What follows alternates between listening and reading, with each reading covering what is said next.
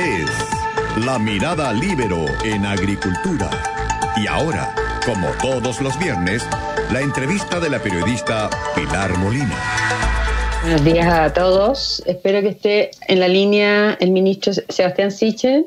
Sebastián. Aquí estoy, aquí mismito. ¿Cómo estás? Hola, ministro, qué bueno, puntualmente. ¿Cómo está usted? Sí, ¿ves? Bien, Pilar, muy bien. Así lo he visto que está haciendo pedagogía a todo dar. Eh, ministro, la cuarentena en las 38 comunas de la región metropolitana, ¿cuánto va a agudizar la necesidad de hacer transferencias directas a los bolsillos? Y, la pregunta es si eh, entre hacer eso o dar subsidios para mantener empleo y para que a su vez la economía se siga moviendo y se generen más empleo y no se acabe la plata, ¿cómo, cómo el gobierno se mueve en ese dilema de cuánta plata meter a los bolsillos y cuánta plata para seguir manteniendo la economía? Mira, son tres cosas, Pilar. Ahí. Lo primero, eh, obviamente una cuarentena obliga a hacer transferencias directas lo antes posible porque la actividad económica se, en el fondo se suspende. Y, y, estoy confiando, sincero, me hubiera dolorido porque nos demoramos 15 días en el Congreso en una discusión circular en que la oposición rechazó sistemáticamente los contenidos del proyecto y, llegamos tarde a hacer esta transferencia cuando pudimos llegar mucho más temprano a hacerla. Entonces, eh, ahora estoy corriendo todo el día para tratar de depositarle a 5 millones de personas este ingreso familiar de emergencia el 29 de mayo, todo lo que se pueda pagar automático y la semana siguiente eh, todo lo que sea... ¿Cuándo pudo haber estado depositada esa plata si el Congreso lo hubiera aprobado antes? Probablemente el 29 de mayo. Claro, siempre pensamos hacerlo entre el 15 y el 20 de mayo, ese era nuestra, nuestros plazos fatales eh, en la lógica de automatización, si esto hubiera pasado en una semana, probablemente hubiéramos pagado el 15, si se hubiera demorado un poquito más el 20, pero se atrasó innecesariamente. Y además, súper eh, transparente esto, desde el primer día, tú me escuchaste, escuchaste, me es súper claro que esto era lo que teníamos disponible para gastar y que la discusión de cómo gastábamos el resto era la discusión que tenía que ser posterior, pero que, había una urgencia. cuanto fuimos transparentes desde el primer día que esto no era el ajedrez político clásico, como Poder Ejecutivo sabíamos que había una urgencia social que había que resolver rápido y después discutíamos cómo gastábamos los otros mil. Y, y, como siempre la discusión se tornó al revés, primó la, la, razón política que la razón de Estado y nos demoramos más de lo necesario. Y después, eh, después de estos primeros tres meses, que yo diría que es donde hay que apurar mucho la transferencia directa de ingresos al mundo de la informalidad, que no tiene otra fórmula de trabajo, también sostuvimos, eh, y lo he dicho públicamente, que después de estos tres meses hay que eh, pensar mucho más en subsidios al empleo, porque lo que hay que hacer es reactivar la economía, reactivar la contratación, ir terminando con la informalidad en Chile. Uno de cada cuatro chilenos vive en la informalidad, lo que es una tragedia social, porque se quedan sin cotizaciones, sin pensiones futuras, sin sistemas de salud, y por lo tanto no es bueno per se tener una estrategia que sea subsidiar, o sea, hacer transferencias directas a las familias, sino mucho mejor hacer transferencias al empleo, como el subsidio de ingreso mínimo, una política que hicimos antes con el presidente en el ministerio, y más adelante ojalá un subsidio parecido para eh, ingresos bajos, pero contratación de manobra. Pero eso viene después, la urgencia social está hoy día... Ahora hay que meter la, plata en el bolsillo de las personas. porque hay em, informalidad, tratar de reemplazar, hay informalidad, entonces tratar de reemplazar hoy día esa informalidad por trabajo un mal minuto, pero después de tres meses, si pasó la pandemia, sería el mundo ideal.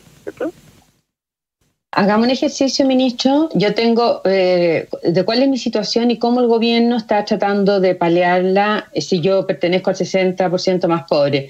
A ver, eh, en, forma muy breve, yo tengo contrato de trabajo, pero no puedo trabajar porque la empresa, el restaurante, el la pyme no tiene ingreso, la autoridad no le permite abrir. ¿Qué es, lo que, ¿Qué es lo que me está ofreciendo el Estado hoy día? Mira, súper buena pregunta, digamos a tres mundos, en el fondo, los que tienen contrato de trabajo, las personas que viven de los de, que tienen boleto horario y los mundos de la informalidad. Los que tienen contrato de trabajo hay dos posibilidades. Si la empresa suspendió eh, el contrato porque no podía abrir o bien eh, redujo la jornada de trabajo, puede recurrir eh, básicamente al seguro de desempleo con, con la seguridad y garantía que vimos que básicamente le cubre a todos los, menos, los que ganan menos de 500 mil pesos el 70% de los ingresos por tres meses. Esa es la primera medida. Después, con el presidente Piñera, eh, implementamos lo que se llamaba el, subsidio de ingreso mínimo, que veníamos diseñándolo hace mucho tiempo el gobierno. Eh, el ingreso de emergencia, el que se aprobó antes de ayer. No, no, no, otro, el subsidio del ingreso mínimo, que es para la gente con contrato ah, de trabajo. Sí, ya. Y, que lo que hace la práctica es que al 10% de menores ingresos en Chile por el trabajo, eh, se le deposita directamente eh, a su cuenta, se nos gana entre 301 mil y 380 mil pesos brutos, un subsidio permanente para garantizarle a que nadie gane en Chile menos de 300 mil pesos líquidos. Y eso también es para la gente de contrato de trabajo. Entonces son las dos situaciones porque te suspendieron el contrato de trabajo, puedes recurrir al seguro de desempleo, pero si te redujeron la, si te redujeron el tiempo o te redujeron el salario, tú puedes recurrir al subsidio del ingreso mínimo en ingreso mínimo.cl y es súper importante porque esto es permanente. Hay un segundo gran mundo que es las personas que viven de la informalidad, que es lo que estábamos hablando. Se les pagó inicialmente el bono COVID, que era un bono que apuntaba a la informalidad, pero pero nosotros hicimos un diseño nuevo con lo que se aprobó estos días, que el ingreso familiar de emergencia, porque si bien los bonos anteriores se calculaban por las cargas de trabajo, por las cargas de familia dentro del hogar, de cuántos niños vivían, por primera vez en el ingreso familiar de emergencia lo estamos calculando respecto a que en el hogar. Y eso hizo que en vez de llegarle a 2.6 millones de personas, le va a llegar a 5 millones de personas. Y por lo tanto tiene una cobertura mucho mayor, con una garantía de tres meses, que el primer mes la transferencia es más grande por una razón bien lógica, y que tenido estas discusiones con esto con la oposición, porque como han pasado un periodo más grande sin ingresos, nosotros dijimos que la primera cuota tenía que ser más grande. Esa ha sido la lógica eh, que está detrás. Y después... para hay que, ser del 60% ¿ah? más pobre, ¿no es cierto? Para el 60% más vulnerable del registro de hogares, pero la verdad, cualquiera que no esté en el 60% más vulnerable puede solicitarlo demostrando que no tiene ingresos. Eso es lo más relevante y, en la ah, página de emergencia.cl va a estar disponible. Y lo único, que, lo único que te sacaría del beneficio es que tengas una vivienda que su valor fiscal sea sobre 150 millones o un vehículo cuyo valor fiscal sea sobre 18 millones. O sea, en realidad está muy arriba en la pirámide. Eso. Eh, y por lo tanto la lógica ahí es que todo puede solicitarlo el que no tiene ingresos y como sabemos si no tiene ingresos es que no, no registra ingresos por contrato de trabajo o por pago de cotizaciones o por el servicio de impuesto interno. O sea, son 65 mil pesos por cada persona eh, de la familia. Y eso es además del bono COVID y además, eh, por ejemplo, si una persona recibe pensión eh, básica solidaria. Tal cual, tal cual. Eh, hay que mirar desde la perspectiva de la familia, de la perspectiva de la familia. Por eso es que, más que sumar, decir, si la familia no tiene lo que le corresponde al monto del subsidio, va a ser beneficiaria, va a hacerlo bien simple. Si una familia en cuatro personas, recibe 260 mil pesos. Ponte tú lo que tú me preguntaste, que hay una pensión, que vivan de una pensión básica que sean 133 mil pesos, sí tiene derecho al subsidio, lo que le falta para complementar lo que le correspondería a esa familia. Si tiene cero, recibe 260 mil pesos, si tiene 133, recibe 127 mil pesos. ¿Se entiende? Es bien simple para no dejar afuera a los que tienen bajo ingreso es como garantizar un piso mínimo de 260 mil pesos a la familia de cuatro personas en Chile. Lo que falta lo paga el Estado de los ingresos que la persona obtiene. Esa es la lógica de esto ya. Y después, el último mundo, los que viven de boletas honorarios, estamos en una discusión en el Congreso, que también esperamos que tenga sentido de urgencia, respecto a un seguro bien parecido al seguro de desempleo para quienes emiten eh, continuamente boletas a honorarios y, y se demuestra que realmente viven de boletas honorarios para poder subsidiarles eh, para hacer un sistema muy parecido al seguro de desempleo que las personas pueden cobrar por tres meses un equivalente al 70% de su sueldo, si son menores de 500 mil pesos, al 40% de su sueldo, si son mayores de 500 mil pesos. o sea, una especie de seguro de cesantía o indemnización a todo evento para los trabajadores honorarios. Eso. Y que, que además es bien interesante la ley porque lo está creando a todo evento, no es solo por esta crisis, sino más bien establece un modelo de seguro permanente, lo que también es una buena noticia porque había un, habían dos mundos muy desprotegidos. El mundo de la informalidad, que es malo para una economía en todas las formas posibles de verlo, y el mundo de los trabajadores honorarios que no tenían sistemas de seguro en caso de desempleo. Ahora, eh, la, la, oposición quiere dejar fuera de ese proyecto que se está tramitando en el Congreso la parte de cotización para este nuevo seguro, porque claro, no, no pareciera ser el momento de que empiecen los trabajadores honorarios, si están con bajos honorarios, a cotizar o no. Sí, eh, pero pero pero el proyecto no, no, se ponía en la situación de cotizar este año para eso. Lo, lo que hacía el ah, Estado era este año transferir y los próximos años las personas empezaban a cotizar. Así bien, pero lo lógico esto entenderá, creer que, a mí me duele mucho el populismo en general, entonces creer que el Estado puede sostener a todas las personas todo el tiempo, todos los años es imposible, en esta urgencia el Estado tiene que actuar y subsidiar, pero ese proyecto está pensado también en el mediano plazo, que es la lógica inteligente de hacerlo, que es decir, bueno, el próximo año debería ser con cotización individual, lo mismo que estamos hablando con el mundo de la informalidad, en situación de emergencia el Estado tiene que transferir directo ingreso a las personas, pero pasada la situación de emergencia tenemos que incentivar el empleo y si es necesario subsidiar el empleo al bolsillo del trabajador para mejorar sus condiciones, pero no incentivar la informalidad porque es malo para la misma familia. Ministro Sichel, pero aparte de este proyecto para las personas que dan boleto horario, ya Impuestos Internos está ofreciendo devolverles la retención por las boletas dadas este año. Sí, fueron dos medidas concretas. Primero se adelantó la devolución en casi un mes, eso ya pasó porque eso, bueno, se está pagando, los que declararon los primeros días de abril se les pagaba desde el 20 de abril, por lo tanto eh, se les adelantó, pero además se les devolvió anticipadamente los meses de enero, febrero y marzo antes de hacer la declaración, por lo tanto la persona además, la retención de los tres primeros meses de este año le llegó la devolución de impuestos de este año. Ya, los ingresos del fisco eh, están cayendo y según el ministro de Hacienda está gastando el Estado un 40% más de los ingresos que, que, tiene, o sea, está, está deficitario en un 40%. Y usted hablaba del populismo. La oposición hasta aquí ha considerado que es todo poco y que hay margen y para un gasto mayor y por eso es que le ha peleado todos los proyectos. Eh, la misma CEPAL dice que va a aumentar la pobreza y que, por ejemplo, el ingreso básico que acaban de aprobar eh, por menos de seis meses es inferior a lo que la CEPAL recomienda, que es, que, es que a lo menos un monto superior a la línea de pobreza, que son como 105 mil pesos en Chile. Y aquí el ingreso mínimo sería de 65 mil pesos, ministro Sichel.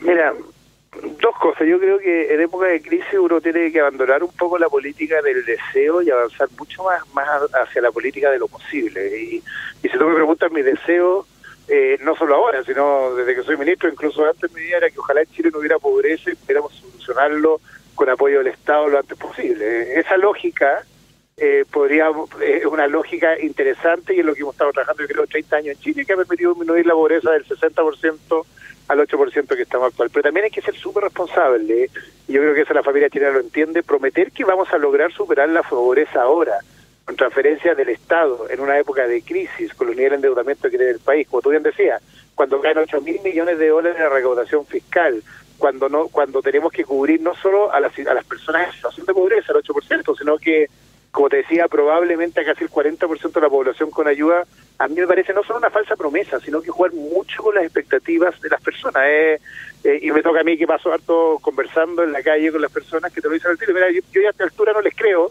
por una cosa bastante práctica, porque ustedes dicen cosas que sabemos que son imposibles, pero lo hacen para hacer política.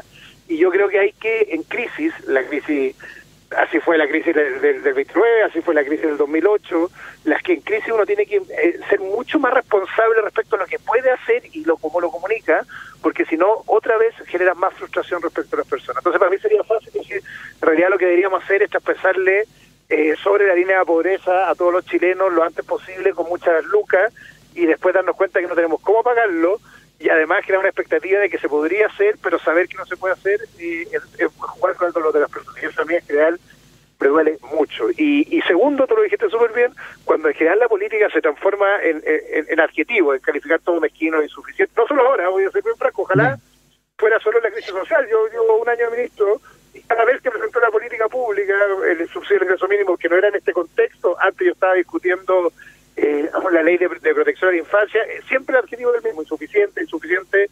Eh, a mí me gustaba el país de los últimos 30 años en que, que lo que se hacía en política no era adjetivarla, eh, insuficiente mezquino, sino sustantivarla, es decir, tener una discusión profunda respecto a quién llegar, cómo llegar, cuándo llegar, cómo ser la gradualidad para llegar mejor, cuánto podemos avanzar en dos, cuatro años, pensar en el mediano plazo. Yo creo que el cortoplacismo y esta idea como de de, de, la retórica se comió demasiado la discusión de las políticas públicas. Y te me duele, te digo en términos personales, porque creo que detrás de la discusión en el Congreso y en, y en, y en nuestro privilegio hay una familia que está pasando hambre y que nos ve discutir y le hacemos una ilusión respecto a algo que sabe que no es verdad.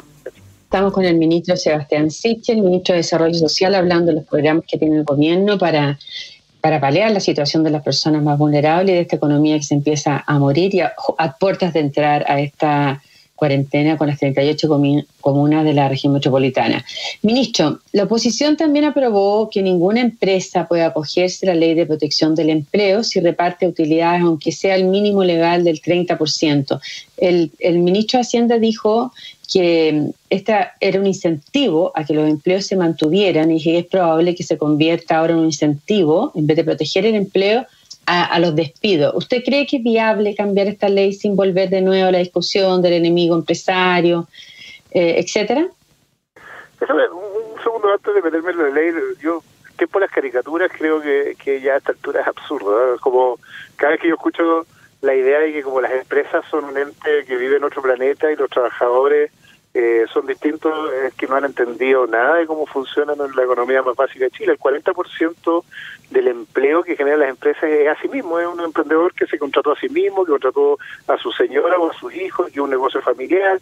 Por tanto, primero, está, está como arquetipo sesentero de que hay unas empresas eh, buenas para el lucro y usurpadoras y al otro lado unos trabajadores nobles, es una falacia porque básicamente está mucho más cruzado de lo que nos imaginamos nuestro sistema económico, eh, empresas, empresas trabajadores muchas veces son parte del mismo del mismo paquete. Entonces, proteger, proteger empresas muchas veces es proteger incluso a la misma al mismo trabajador de esa empresa que además es el dueño de esa empresa. Entonces, primera caricatura que quiero romper al tiro.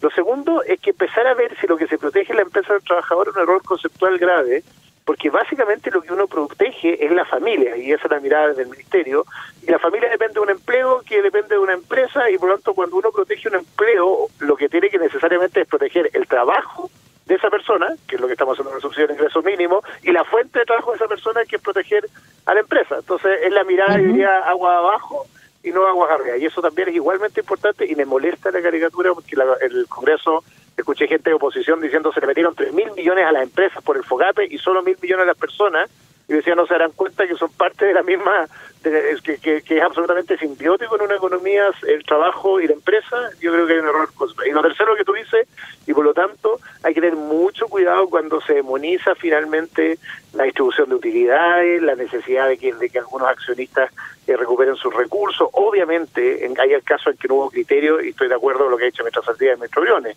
Eh, eh, para el reparto pero espero que no tengamos que regular por ley el criterio, sino que se haga de manera más razonable y quien haga una u otra cosa lo haga así. Ahora, sobre el espacio legislativo, yo le tengo de error hoy día el espacio legislativo por lo que decía. Lamentablemente, como vivimos en tiempos de caricatura, iniciar trámite legislativo hace que la legislación termine en lugares tan extraños que en general prefiero utilizar el criterio y pedir el criterio en la aplicación de las normas entre las empresas que intentar caminos legislativos nuevos. Pero, pero, pero, la ley ya está, pues, ministro, y si la ley no se cambia, establece que no se pueden repartir utilidades. Entonces, esa mini empresa que usted dice que el 40% se contrata a sí mismo, esa persona no va a poder retirar utilidades. Es parte de lo que está viendo el ministro de Hacienda para ver si podemos eh, iniciar un camino legislativo o no, pero creo que es lo mismo que nos pasó antes con la legislación cuando se volvió a cambiar. Entonces tenemos que analizar bien el escenario, eh, pero quizás habría sido más útil que con la primera ley eh, el criterio hubiera imperado para no haber generado esta ola de populismo que nos pasa legislativamente. Esa es la verdad. Ahora, hay una mirada siempre, ¿no es cierto?, de que las empresas, igual sinónimo de rico, y los trabajos trabajadores sinónimos de protegidos y pobres en los que hay que inyectar la plata. Fue la misma presión que se suscitó con el crédito, con aval del Estado, ¿no es cierto?, para las empresas, em, con garantía FOGAPE. Em, el temor de la izquierda es que estos créditos favorezcan finalmente a los dueños de las empresas y no que favorezcan a los, a, los trabajadores directamente. O sea, la izquierda prefiere transferencias directas a los trabajadores que cualquier transferencia a una empresa por sostener el empleo que le va a pagar a fin de mes el sueldo, ¿o no? Sí, por eso, eso es lo que digo, la caricatura absurda, es como vivir en un mundo industrializado en los años 60, eh, que, es lo que yo no creo, y lo digo así bien transparente, es, primero, me ha tocado estar en los dos lados del camino, y he sido perdedor y he tenido negocio, y uno dice, al final, la fuente de ingreso es un ingreso para terceros, pero también es para mí, y no creo en un mundo como de empresarios, empresarios malos y y, y trabajadores buenos per se. Lo segundo, lo que tú dices, que eh, hay que hacer ambas cosas, eh, necesariamente, y eso es lo que hemos hecho como gobierno. Primero, transferencia directa, particularmente al trabajador informal, que es lo que dijimos, porque él no tiene una fuente de trabajo que proteger. La fuente de trabajo es el comercio diario, por lo tanto, no hay necesariamente un lugar donde que proteger por su fuente de ingresos, pero al resto de, la gente que trabaja hay que proteger su fuente de ingresos. Y eso significa apoyar también a la empresa que da la pega. Si no, no, no hay fórmulas maravillosas, llevamos eh, 100 años de historia así, Chile lleva 30 años de desarrollo y crecimiento gracias a una estrategia que entendía que había una simbiosis entre empresa y familia y que por lo tanto necesitábamos empresas para que nos fuera bien.